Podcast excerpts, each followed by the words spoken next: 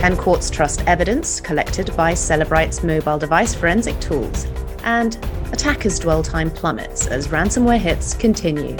These stories and more in this week's ISMG Security Report.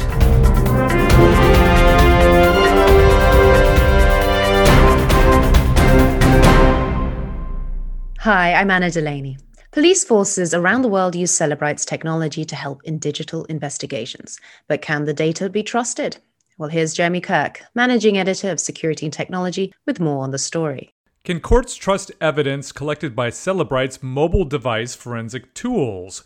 The question was posed late last month by Signal, the messaging app. Signal's founder, Moxie Marlinspike, contended vulnerabilities he found in Cellebrite's tools could be exploited to tamper with evidence. As a result, one lawyer has already filed a motion for a new trial. Cellebrite is an Israeli company whose tools can break into passcode protected phones using software vulnerabilities. Then, its devices can collect the data, ranging from emails to messages to photographs, which can then be analyzed by investigators. Marlinspike isn't the only person who's taken a close look at Cellebrite's devices. On Friday, Matt Bergin, who's a senior information security researcher at the consultancy KoreLogic, will present his latest findings at the Black Hat Asia conference. All of Bergin's research comes from a concern that Cellebrite's forensic devices could be manipulated by bad actors and potentially implicate innocent people. Bergin tells me that software vulnerabilities in forensics tools could have real life implications for those accused, including jail time. Bergin looked at Cellebrite's Universal Forensic Extraction Device, or UFED, and he found three vulnerabilities.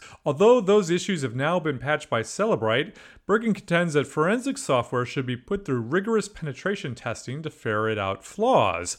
That doesn't really happen now. There is a program, but unfortunately it doesn't go far enough. In the US, the National Institute of Standards and Technology runs the Computer Forensic Tool Testing Program. That program ensures that if a forensics tool claims, for example, that it can extract Instagram messages, that the product can do exactly that. But Bergin says given the importance about the integrity of digital evidence, the program should be expanded to include penetration tests. There are also supply chain tampering concerns when it comes to forensic devices. Hank Leininger is a co-founder of KoreLogic. He says that while Bergin and Marlinspike's findings have raised concerns about the veracity of data, there also could be the opposite concern. For example, what if Cellebrite's software was manipulated to ignore or not collect certain evidence? Leininger says one solution would be self integrity checks that could provide some assurance that Cellebrite's software hasn't been manipulated. Bergin and Leininger say KoreLogic didn't find that Cellebrite ran any self integrity checks, but the software they examined is now a couple of years old, and that might have changed in the interim. Another way Cellebrite could improve is by publishing prominent public notices describing vulnerabilities that have been discovered and patched. It's yet to be seen how receptive judges will be to challenges about the integrity of digital evidence, given the near impossibility in writing entirely bug free software. And maybe that judges might require more proof that a software vulnerability has been used for tampering rather than deciding that the mere presence of a flaw undermines the material that was collected. But as the research shows, there's clearly a need for better forensic software testing, especially given the impact and importance of digital evidence. For Information Security Media Group, I'm Jeremy Kirk. You're listening to the ISMG Security Report on ISMG Radio. ISMG, your number one source for information security news. Having hackers hang out in your network is a bad thing, and the problems only get compounded the longer they're there. So it's good news that FireEye's Mandiant incident response team found that on average, hackers are getting discovered and ejected from corporate networks more quickly than before. I'm joined by Matthew Schwartz, executive editor of Data Breach Today in Europe. Great to see you, Matt. So, what's the latest? Yes, Anna. So, the good news on the data breach front is that the average amount of time that an attacker is, as you said, hanging out in a network has continued to decline. Looking at this so called dwell time is something that Mandiant does every year. And it's based on all the cases they've helped investigate. Yes, so when I spoke with FireEye Mandiant's Stuart McKenzie about this, and he highlighted one of the biggest pieces of good news, which is that on average, when an organization in the Americas independently discovers an internal breach, it does so in just nine days. Here's Stuart. If you think about the amount of time it takes an attacker to accomplish their action on objectives, nine days really means you're having a good fighting chance of being able to detect them and stop them in their tracks. I think when we look more broadly though, it's still too long. You know, global dwell times at 24 days. That's too long for an attacker to be in the environment. They're able to laterally move. They're able to change from using malware to the kind of tools that you'd have in your network for administration. So it becomes harder and harder to spot them. The longer you see an attacker in the environment, the harder they are to spot because they look far more like a normal user. So we've still got some way to go.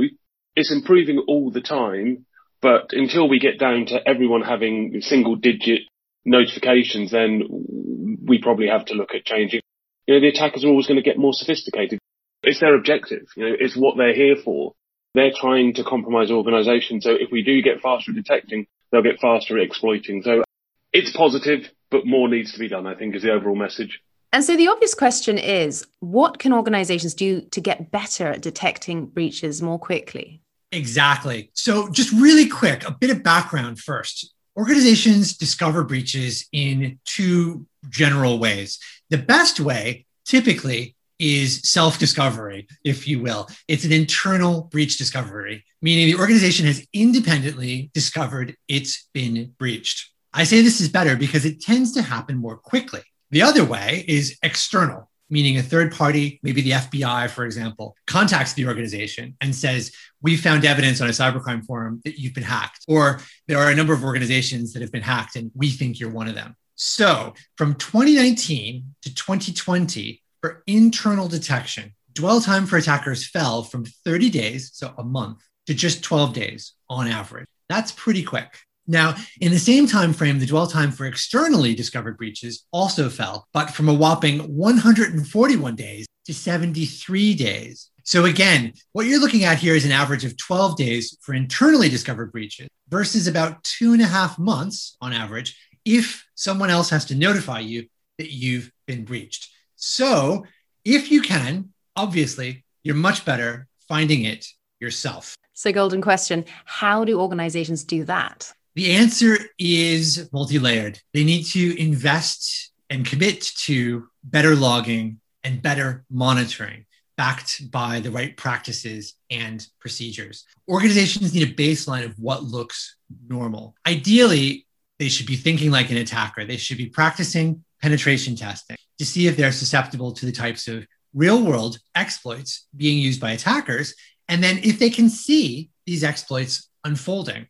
One of the things Mandiant says is the longer that attackers are in the network, the harder it is to see that they're there. So, to help with that, more advanced firms will sometimes run their own or contract for someone to run a threat intelligence program to help them understand the biggest risks they face based, for example, on their industry or the type of software that they are running. They may also utilize threat hunting to better ascertain when and if they might already have been hacked, and again, to help continually tighten. Mandiant says that when its investigators were able to identify how attackers breached a victim's network, and it couldn't always do this because a lot of attackers wipe the evidence of their attack. But when they could identify it, they said exploits of software flaws were most common, occurring in nearly a third of all cases, followed by phishing attacks in about a quarter of all cases. Obvious takeaways rapid patching to fix those software flaws, and also making sure you have the right phishing defenses in place. Mandiant also found that about a quarter of all intrusions it investigated involved, in some manner, remote desktop protocol, either using RDP to gain access to the network or getting access and then enabling RDP for hackers to give themselves continued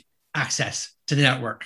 Again, locking down RDP is something that security experts have been strongly urging for years, especially with the rise in ransomware attacks that we've been seeing. Two factor authentication is just one aspect of that, but just enabling that can arrest so many of the different kinds of attacks we're seeing. So, especially with RDP, again, there's no excuse for not having that locked down now. Absolutely. Well, thanks so much for your advice and insight, Matt. Thanks, Anna. Always a pleasure to speak with you.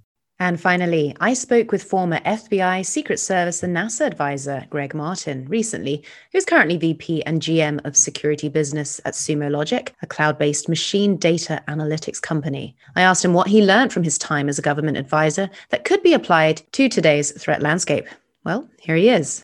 You know what i learned is that they're there to help you you can partner with the government and uh, increasing communication between industry and some of these agencies that are tasked with helping protect us from you know the most severe threats like nation state threats you know really there's a little bit of anxiety sometimes about calling the fbi and asking for help you know will my information about my attack leak out to the press. That's understandable. But my experience of being inside the government, which was a very long time ago, they take this very seriously and your privacy very seriously. And they're there to help you. And uh, I think that the big lesson learned and what I want people to know is that if you haven't already formed a relationship, you know, you can do that proactively. There's many ways to do that. There's groups in your local environment where you can contact the local cyber teams from the government, such as FBI. And again, they're people and they're there to work and help protect you, and that's their job. That's it from the ISMG Security Report.